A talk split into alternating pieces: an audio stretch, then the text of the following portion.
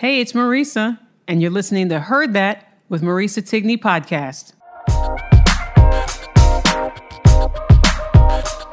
The Heard That with Marisa Tigney Podcast is sponsored in part by Holy Grail Clothing Company, an American lifestyle brand presented by the Regal Brand Incorporated. Discover high-quality, handcrafted essentials from their collections for men, women, and children. Podcast subscribers can take 15% off their entire purchase with discount code HEARDTHAT15, that's HEARDTHAT15, when they shop the virtual retail store at HolyGrailClothingCompany.com. That's HolyGrailClothingCo.com. Holy Grail Clothing Company, wear your crown. I absolutely love doing volunteer service. I have met the most amazing people and some extraordinary kids as well. The cool thing that kids will always ask for when I am volunteering is books, if we have books available for them to take home because their passion and love for reading. There's an amazing author out there by the name of Trevor Romain who has such cool books for kids that are fun and awesome with simple stories that kids can relate to and parents as well. The Trevor Romain Company has a diverse collection of social and emotional learning resources to help children and their families become healthier, happier, and more confident. All Heard That listeners, if you go on trevorromain.com today, you get an exclusive 15% off your complete order by using the code HEARDTHAT, HEARDTHAT15 at trevorromain.com. Trevor Romain, no E at the end of Romain.com today. I am so beyond excited to have this guest on the podcast with me today. She is a mother. She is a warrior. Her and I go back many years. She is, in my eyes, she's just a truth teller. She will tell it like it is. Even in her young age when we were young kids, and she still looks amazingly young to this day now, but she is a phenomenal woman, a mother of two, a traveler, a thrill seeker. I am so beyond excited to have Brie Michelle on the Heard That with Marisa Tigney podcast today. How are you, Brie? I am good. I'm even better now that I'm here with you. I feel so honored. Yes, yes. I'm so honored that you said yes, and I'm so glad that you're here because talking to you and Brie and I, like I said to the listeners that are listening right now, Brie and I go back a long time, way back. And I tell you what, she is an absolute thrill seeker, loves to travel. Her story is absolutely incredible. So let's just dive right into it. Brie, tell the listeners a little bit about yourself, and then we'll dive into some amazing things that we're going to conversate today. Okay. Yes. My God, where do I start? Well, I guess I'll start with, I think a lot of people know that I left the United States, moved out of the country a couple of years ago, moving on 4 years ago. And it was actually right after my divorce. I got married really young.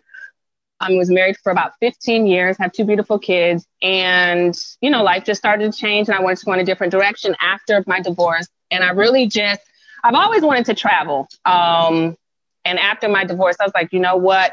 Now's the time for me to figure out what my best life looks like. What do I want to do?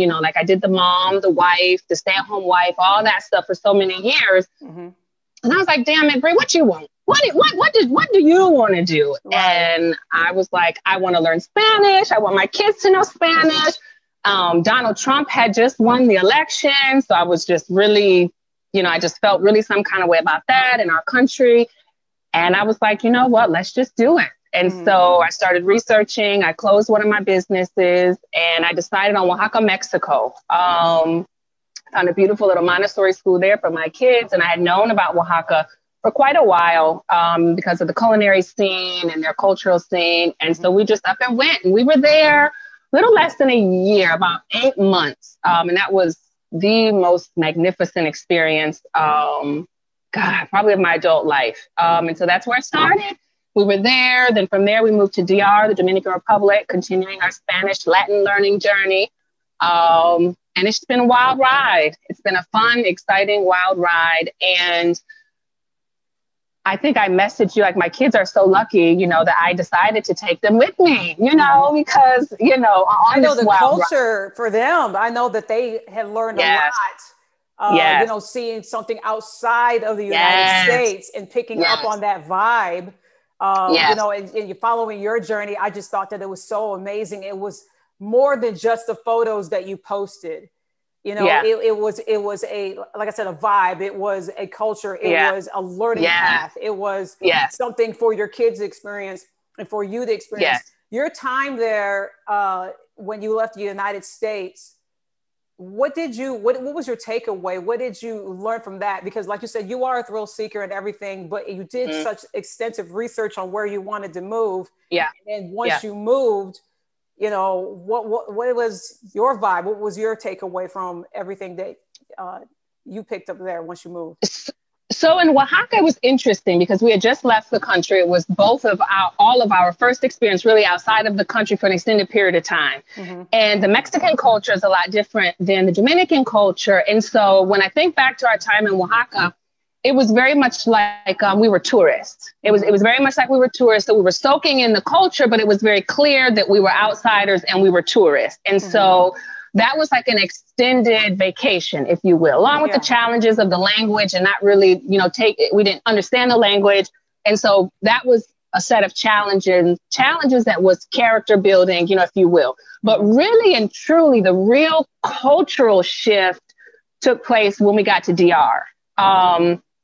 And I think the reason for that is because we were no longer tourists because we looked just like them. And that's one of the reasons that I absolutely love it there. And that will always be our second home, maybe first home, because we look just like them, you know. And so the only way people know that we're not Dominican, well, they think my kids are because my kids speak perfect Spanish now. But the only way they know I'm not Dominican is when I start speaking English and my Spanish was limited. Mm-hmm. And so that was really interesting to be embraced by a completely different culture, but accepted as if you were them.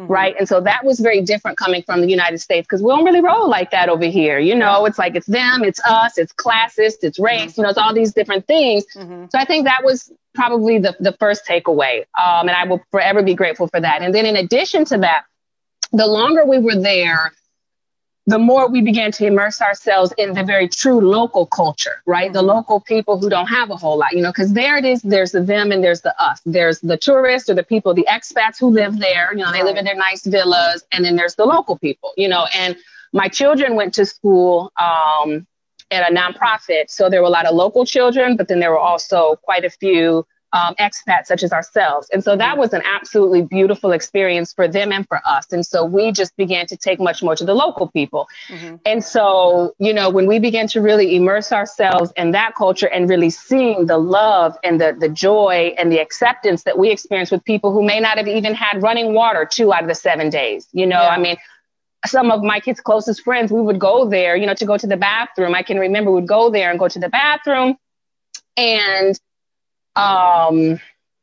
sometimes the water would be running and sometimes the water wouldn't be running. And so I remember the first time I went in there and needed to use the restroom and I tried to flush the toilet and the toilet wouldn't flush. And I'm like, okay, what do I do? And then I saw this big tub of water. And so I'm like, okay, am I supposed to, I thought I remembered one of the kids putting water in the toilet. And so I'm like, okay, am I supposed to use this water to make the, because I didn't want to be rude. I didn't want to be disrespectful. I didn't want them to feel some kind of way. But then I also didn't want to leave pee in the toilet. You know what I mean? So I'm like, God, what do? You know, and so I remember that. And that was really interesting because these people, you know, you wouldn't, the way that they treat you, you wouldn't know that that was their living arrangements. You know what I mean? Every single time I go there, do you want coffee? Do you want dinner? Do you want this? And so that I think for me and for my kids, very quickly, we learned what's important in life, right? And it's not the latest Jordans, it's not the biggest house. You know, like my son will tell you in a minute, you know, well, it's not really all the toys and stuff that you have, you know, love is important. You know, that's what's important, you know, that's kindness and how much love is in the house. You know, it's not a matter of how big the house is, but how much love is in the house, you know, because we had to have those conversations when we were living in our nice villa with a big pool when we first got there. And then we would go to their friend's house and they'd be asking questions like, what the hell is this? You know, when we first got there. And so, but by the time we left, girl, you couldn't tell the difference between my kids and them kids, you know, and that was, it was important to me. That was important to me. So I can't wait till we get back. But I'd say that that's probably the primary difference is learning to live with so little, but still having so much joy. Because in America, you know, we equate happiness and joy to the amount of material things that we have. Yeah. And I didn't want that for my kids, even before we left the country. I didn't want to raise them that way. And so I think that that was really brought home during our time in DR. And your kids are how old now? Bailey's 8 and Lila will be 6 at the end of this month. Oh my goodness. That's so important to instill what really matters into kids now more than ever, especially during this time where it's just a lot of people that are, you know, uncertain if their kid's going to finish the year in school, or at home. And that is amazing that your son sees what really matters, like joy, the love, you know, the appreciation of the now, you know, instead of material things, because I mean, you can't take material things with you when you leave this earth, but you can build a legacy, you know, while you're here and leave it for the next generation behind. Absolutely. So what you're doing is absolutely phenomenal for the two young ones. Did your kids get interested in any kind of sports or anything like that? Mm-hmm. Yeah. So Lila, she's like a dancer. Like she's my artist. She's my little artista, you know, so she just wants to dance and sing. And so that's her thing. And, you know, Latin culture, I mean, you know, that's all they play music from 8 o'clock in the morning, you know, so walk down the street and she just break it out, you know. I mean, it don't matter. They be twerking and all kinds of stuff. I'm like, okay, Lila, don't let your dad see you do that. You know, he probably ain't going to be too pleased. Right. You know, but I'm like, whatever, honey. And that's the other thing that I absolutely love about the Dominican culture. It's a lot more open. It's a lot more free. You know what I mean? It's not so judgmental. So that I'll also be forever grateful, both for me and for my kids, honestly. Yeah. But as far as the sports, Bailey, my son, yes, he's into surfing. Baseball, soccer, and he did those, you know, they have those every day or every other day, you know, just like here in the States, you know, they have he would go to surfing in the morning or the summer camp, and then he would have baseball on 3 days and then soccer on 2 days. So same thing. And it's interesting, and this may be a nice little segue, but it's interesting because I, you know, constantly and consistently try to introduce Bailey, my son, to different sports, right? Other than just football, because football is in his family. You know, his dad was a professional football player. His older brother, you know, is probably going to play in the NFL. You know, he's like in the top, I don't know, I don't want to misspeak, but the top 20, 30, definitely top 50 recruits in the nation, you know, when he was coming out. And so that's what they do. You know, that's what the Williams blood, you know, that's what they do. And so that was a really difficult decision for me to kind of try to veer him kind of in another direction other than, you know, traditional football. So that's still a challenge. That's such a good segue, like you said, to go into the next part, which you and I, before, you know, jumping on this broadcast, we had talked about, you know, how popular football is and how the pandemic has changed everything, changed schedules. You know, how the powers that be over the NBA and the college sports and soccer and baseball, we've seen a whole different kind of shift, if you will, not just in schedules, but who's really taking those steps to protect the players. Okay. And we've seen a phenomenal job with the NBA, and now one positive case broke out. Whereas you saw, you know, in baseball, in the beginning, some of them had to, you know, cancel several games because of the positive COVID effects taking place. And then in the NFL, we're seeing that now.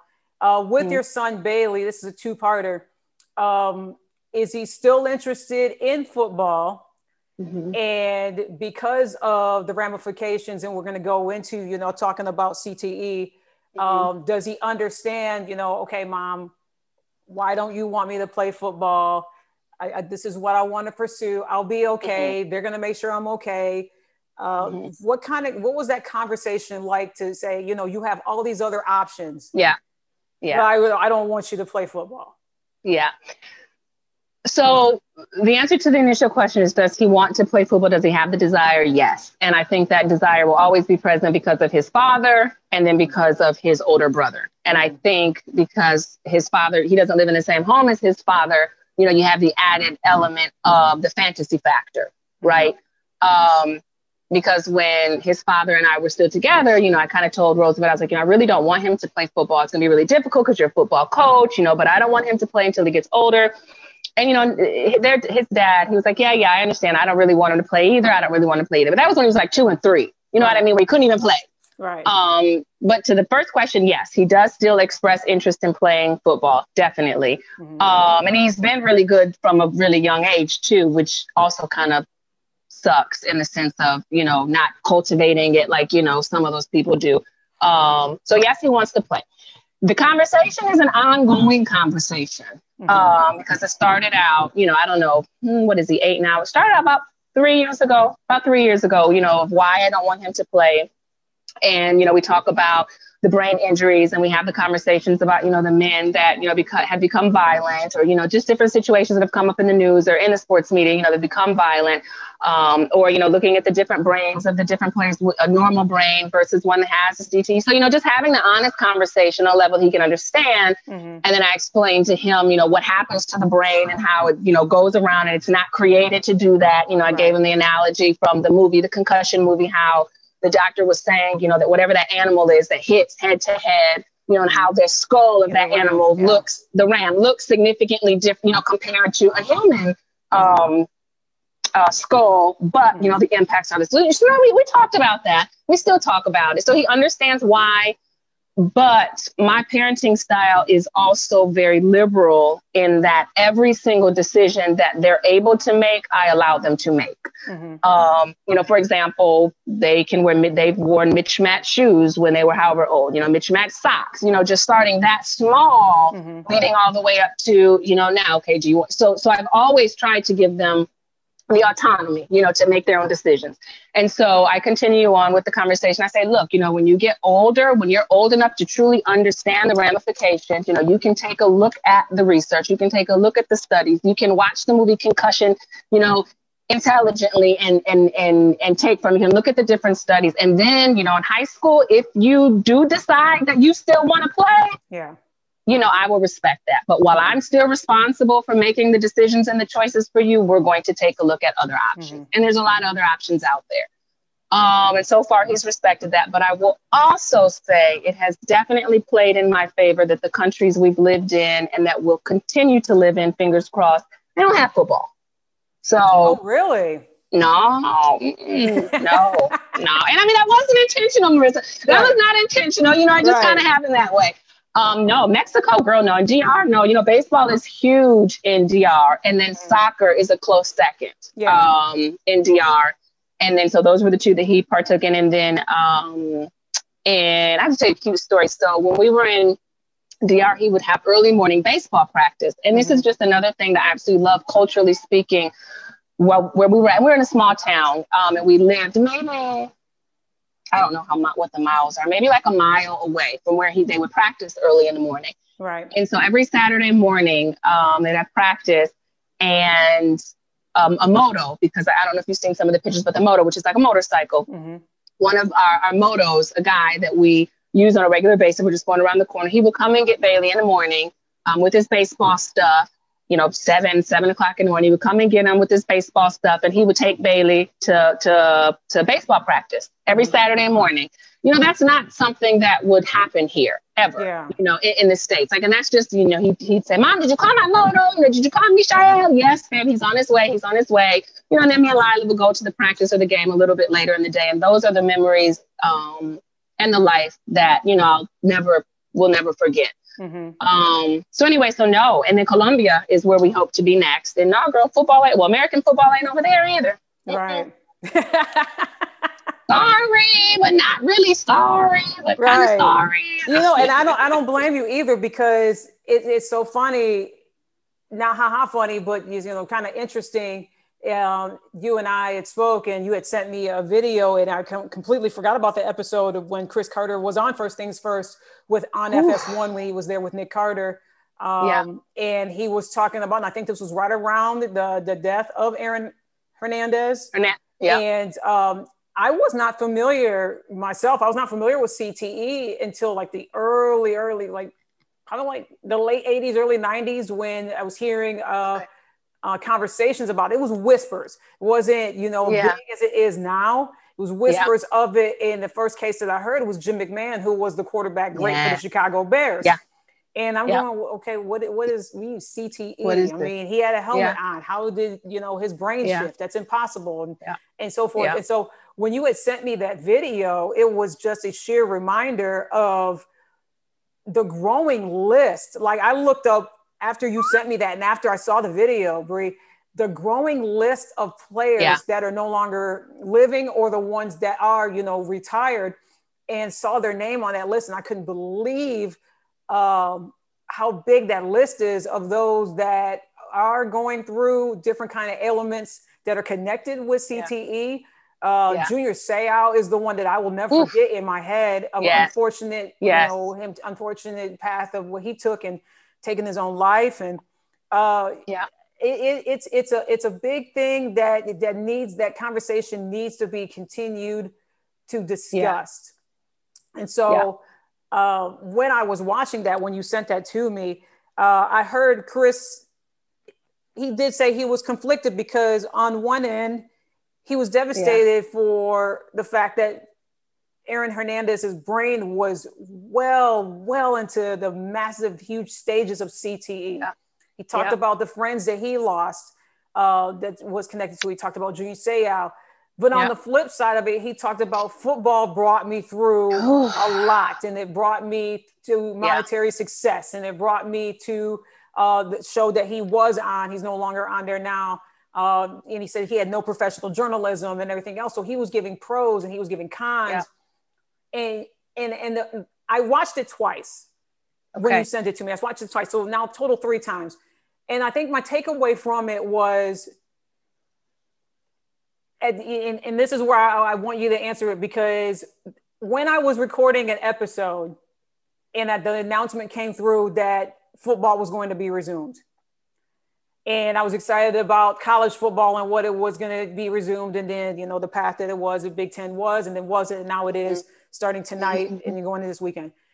You had put a post on there on the Facebook page saying, yeah, but you know what? All this stuff that's going on and COVID and everything else, we got to make sure that we keep our players safe and everything else. And the part of me was like, Brie, they're going to be fine. What are you talking about? Don't steal my thunder right now, because I'm missing real sports, you know, and all these sports bands and everything else.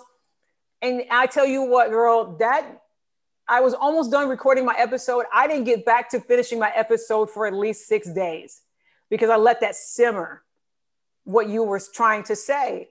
And your mom, did I just absolutely appreciate her brutest, you know, just being upfront and just telling it like it is. Like you, both of you all made such valid points about, you know, the safety of the players, whether it be college or whether it be pro. So when Chris was sitting there talking about, you know, this is, you know, the ramifications of what football unfortunately brings, but football basically saved my life. It brought me this, it brought me that, and everything else. So my question to you is, when Bailey gets to that age, and you had said it a little bit in your previous comment, when he gets to that age, he's like, okay, mom, this is the path that I want to take. This is what I want to go. This is what I want to, play high school football and everything else of that nature and so forth. And then he says, you know, I know what the risks are going to be, but this is what I hope it's going to do for me in the future and everything else. What do you think of as a mom? You know, when he comes to you, because I know in your heart of hearts, I mean, he's 8 now. You're like, okay, he's cool. He's got surfing. He's got baseball. He's got soccer. He's got this. But then when he hits 14, 15, 16, he's going to be like, this is what I want to do, mom, this and this. And he gives you all the reasons why and everything else. How do you prepare for that as a mom? When he approaches you, it says, you know, those things to you that he's ready to play and all that. I mean, that's got to sit and marinate in the back of your head, especially everything that you have like watched and viewed and, and you know, that video that you sent me and everything else. How does that as a mom prepare you for what could happen if he shifts his mind that way? So a couple things. I've always, my attitude towards parenting them is always to teach them and raise them and give them the experiences and the tools to be able to make the decisions that are best for them and those around them, right? Like, I feel like that is my primary responsibility as their parent, not to turn them into a doctor, not to turn them into an engineer, you know, not to turn them into a professional football player, but to truly instill in them the values, the integrity, you know, and then the decision-making ability to be able to make the decisions that are best for them and those around them. And then to be able to have faith in the job that I've done, to be able to step back and, okay, say, you know what, now it's your life. Now you do whatever I've taught you. Now you go do whatever you feel is best for you. And I wouldn't take that from him. If that's what he wanted to do. You know, I would respect his decision, and I would also respect the job that I've done as a mother, that I've raised him well enough to be able to decide what's best for him. Mm-hmm. So that's that. And I'd be okay with it. You know, I mean, I would be okay with it. And I think, what's the guy's name? I told you my sports knowledge is a little bit rusty at the moment. Steve, he has a show. He talks about, damn, what's his name? It used to be with Shannon Sharp. Skip. What's his name? Bayless. Skip Bayless. Bayless. He taught him, and then there's one other guy. I can't remember his name, but they talk about how the research has been shown that if the kids don't start until high school, they'll have less hits than if they started in Pop Warner, for example, my ex-husband or my stepson. You know, where they lived and breathed football since they were 5.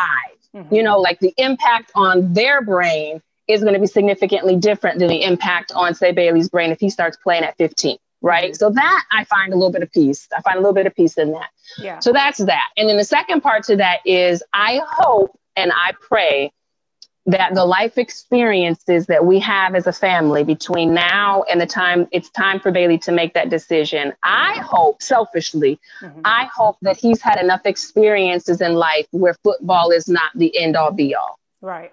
That he understands, appreciates, and respects other facets of life, as well as the knowledge and the research, where he's like it, I love it, you know, but, you know, so that's my hope. That's my selfish hope. But again, I will not be at all surprised if he decides to play, and I won't be surprised if he's good. I won't be surprised if he can go wherever he wants to go. Yeah. I think the cool thing that you're doing, though, and you continue to do, and what you already done, is that you've opened your kids' eyes to so many different options and the cultures, and just, it's not confined into one space. If you understand what I'm saying, it's absolutely, you know, they open a door and they see through their little eyes a broad perspective of opportunity, and there's no age limit put on them. When they, you know, it's not just a beach or not just a palm tree or, you know, whatever. It's like, oh, okay, Mom is showing me that, you know, anything that I dream of, that I can think of, is possible, and I can go out there and achieve it and make it happen. And I think that is just so amazing what you're doing. And I also applaud you because, like I said in the beginning, you are a phenomenal businesswoman, and I'm excited about the path that you are doing, because, girl, when you sent me your information, it was speaking my language when you was talking about coffee. Yes, whoa, I'm so excited about what you are doing with this, because I was reading the notes, and then I was like, hold up, she has a coffee business now. Yes. And so please tell the listeners about your new ventures that you are doing and how you got started with coffee. Yes, okay. So I'm excited about this. This is definitely a passion project for me, and I have been dragging my feet, and I've been procrastinating on it because I've been afraid to step out and do something different, right? Because, like you said, I've had multiple business. Yes, and for you too with the podcast, right? And that's what the virus has done for me as well. So what you said at the beginning of the podcast really resonated with me as well, because it's also forced me to kind of walk that same path. And so I've been procrastinating on it and finding, I think I've started 2 other businesses before finally surrendering to going ahead and doing this, just because of the fear, because it's different, it's new, you know. And so, but anyway, what it is definitely my passion project. And this is also new for me. I've never started a business that I have truly been passionate about. Like I used to be passionate about making money. I'm less passionate about making money now than I used to be. Now it's a necessity, and I just want to travel and live my best life and do whatever the hell I want to do. But obviously I need money to do that, right? Yes. Whereas when I was a little bit younger, I just wanted to make as much money as I could. And, you know, that starting businesses and, you know, entrepreneurship is how I did it. So I've shifted a little bit. But anyway, my coffee, Brisa's Coffee Company, is, I'm working with Dominican farmers in the Dominican Republic to import to the United States Dominican coffee. And the Dominican Republic has amazingly delicious coffee. They're not known for their coffee, primarily because the majority of the coffee farms in DR are very small. And so it's very difficult to get the large amounts of beans that the larger roasters or even the smaller roasters need. But, you know, the small, like, for example, I always joke, like 50% of the citizens in DR, somebody in their family has a little small coffee farm. Somebody, you know, might only be a plot, you know, might only be a half acre, might even quarter acre, but 50% of the citizens know somebody who has, you know, a coffee farm. Right. And that's my language, because like I told you before, when we really kind of started immersing ourselves in the local culture there, that's what I love. And so my vision is that I will work with, because another thing is a lot of people don't know, a lot of the coffee production in DR is done by women, by single women, single mothers. A lot of people don't know, you know, you have a vision of a male farmer, you know, working the land, but in actuality, in DR, a lot of the farms, the majority of the coffee production is done by single mothers. And so, yes, isn't that so interesting? Wow, and so my vision, it is. And my vision is to work with those women, with those single mothers, you know, and export, work directly with them and export their coffee from there to here to my future tribe, you know, which will also ideally be women, you know, just empowering women to do what we do, you know, and DR has done so much for me. That's like a whole nother story, but DR has done so much for me personally and spiritually that this is just one way that I want to honor the country and give back to the country. Because like I mentioned to you, the example of going to the bathroom in my kid's friend's house, you know, things that we take for granted here in the United States. They don't have a lot of, the average family there, the average household there doesn't have, you know. And so by me working directly with these farmers, because there's tons of coffee everywhere, people are importing amazing coffee from all over the world. You know, I can go get the coffee now from a broker in New York or Florida or California, simply, you know, snap my finger, get it. You know what I mean? But the things that I'm having to go through to get the coffee from DR here, you know, it's more than double the price, but it's also double the impact. You know what I mean? Because the lives that we will be able to change and affect positively immediately just really gets me going. And so that I'm really excited about. I love that you shared that last part of it, because I'm now more of a person that will put my investment, my time, my money into a product that makes an impact.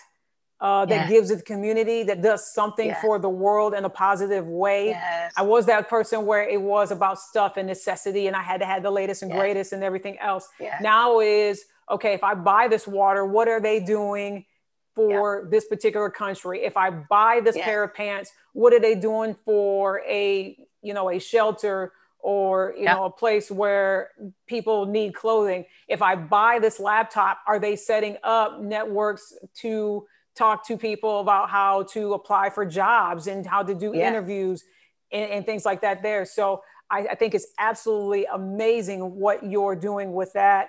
And tell people that all coffee does not taste the same. Please educate people. No, because I'll get people that say, you can get coffee anywhere. You can get this, you can get that. I'm a coffee snob. Okay. Yeah. Okay.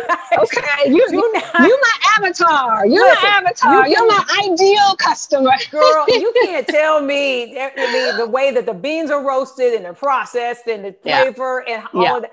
Girl, you cannot tell me what coffee is. Coffee is coffee is coffee. I will slam the door in your face. Have a good day. Do not. Okay. Mm-mm. But that's like our grandparents. Like that's like our grandparents and our, you know, like, Dad, no, really, it's not the same. But okay, if you know, no, it's absolutely not the same. I mean, from where the beans are from, how they're grown, how they're harvested, you know, how they're roasted, how they're packaged, how long have they been in the package? Yes. You know, that Folgers coffee might have been on the Sam's aisle for 6 months. Mm-hmm. It ain't the same. Right. It ain't the same, people. It's not the same. It is not the same. And some of the coffees that people are just so stuck to and everything else that leave that horrible aftertaste, that is not good coffee. Ladies and not gentlemen. The life. Let us introduce you to something better, please. That is doing and making a better impact in the world. Yes, so, absolutely. Your that business, when does it launch? When can people buy? Okay, so I'm working on all that. I'm working on all that. I was just talking to another friend, you know, where it's like people say, Brie, you're so fearless. Oh my God, you just go and you do this and you're so fearless. And it's like, no, I don't know if it's Brené Brown. It was Brené Brown. She said there's a difference between being fearless. Oh, girl, can we just have a moment of silence for her and her work? Brené Brown. Oh, yeah, she changed my life. I mean, her books and her TED Talk like really changed the trajectory of my life. People, you don't know who Brené Brown is, you need to look her up, Google her, and then Google her TED Talk. Go watch the TED Talk. I'm telling you, that TED Talk single-handedly changed the trajectory of my life. Yes. Straight up. 100. But she says, you know, there's a different, I'm pretty sure it was her, there's a different, the difference between fearlessness and being brave is being brave is, you do it, you march forward in the presence of the fear. Fearless gives the illusion that there's no fear, which is a fallacy, a fantasy, right? But being brave is you still marching forward in the face of the fear. So currently this passion project is me being brave, right? Like I am taking the brave steps to do what it takes to get this business off the ground. So my hope is that I'm right now in the negotiations with purchasing our first couple of quintals of coffee. I actually go back to DR the 1st of next month. And so I'm hoping that we will launch by Christmas. I want to have some very nice Christmas gift boxes available. So that's my goal. I'll be sending you one, girl. Yes. I will be sending you one. I'm excited. So that's the goal. Yeah, so that's the goal. Yeah, I'm excited too. It's something completely different, something completely new, but there's definitely power and momentum in what is my guy in the 5am Club book? Using your joy as your GPS, right? Like there's definitely power in that. Yeah, there's definitely power in that. So hopefully by Christmas. I love it. Oh my goodness. I'm absolutely excited for you and this journey that you're going to take. And that you are, you know, daring greatly to make this launch of this coffee, not just only a cup of coffee, but what is attached to the cup of coffee and what you're doing for these phenomenal women that are attached to it. Before I let you go, because I could talk to you forever. I know, right? And you probably already answered this, and I always ask my guests this question, but this is probably, you probably already answered it, but if there's something else, what is it before this year ends, before 2020 ends? Because people have already written off 2020. We've gone through a lot, this pandemic and what it has unfortunately done to a lot of souls that are no longer with us. And those that have going through COVID and have recovered from COVID. What is it that you want to accomplish before the year ends? Before the year ends, business-wise, I want to launch my coffee. I want to have all the social media and the website and everything live and be taking orders. So that, and it's interesting that you said that so many people have written off 2020. Like, it's easy to do that. Really, it's easy to do that. Like, can it be over and can we move on? You know? But I think that there's still a lot of work to be done and that can be done. So business-wise, it is definitely launching Brisa's Coffee Company. And Personally, I think, shout out for the book 5am Club. I don't know if you've read it or heard of it, but check it out. I will check it out. Your listeners, yes, have your listeners check it out to the 5am Club. That has been hugely beneficial. And so I think getting back on that, and just in short, it's waking up at 5 a.m. or as early as you can and dedicating the first 60 minutes to you and being great. So 20 minutes of exercise, 20 minutes of reflection, whether that's meditation, prayer, whatever, to journaling, whatever that means for you. And then 20 minutes of learning. So whether it's an educational podcast, reading a book. So it's called the 20-20-20. And so me and some of my girlfriends have committed to doing that every morning. And since I came back to Florida, I have been slacking. I'm hit or miss. And so I would like to get back on every day, 5 a.m., back on that routine. And instead of waiting until the new year to put that back in place, I would like to take advantage of these last couple of months of 2020 and set myself up to launch into 2021 strong instead of just starting out of the blocks. I like that. That's perfect. That is a perfect way to end it. Brie, thank you. Thank you for the person you are, for the person you're becoming, for the amazing example that I believe not only for your children, but for so many that will listen to this podcast. And I hope that they get a jump start on their goals and their dreams. Yes. And if they are somewhere doing what they're supposed to be doing, that they can expand on that and make a positive impact. Because as you said, you know, many people have written off 2020, but there's so much that can be accomplished and can be done with this year almost coming to a close, that people just need to get busy and shift their focus and realize, okay, I want to end this year on a great note. I'm still on this planet to do something impactful and wonderful. Yes. What can I do to make that happen? Absolutely. So, you know, I hope that they take that away from the podcast today. So thank you so much for coming on. I truly do appreciate it. And listeners, I appreciate you tuning in as well. And as I always say at the end of my broadcast, be well, take care, and stay safe.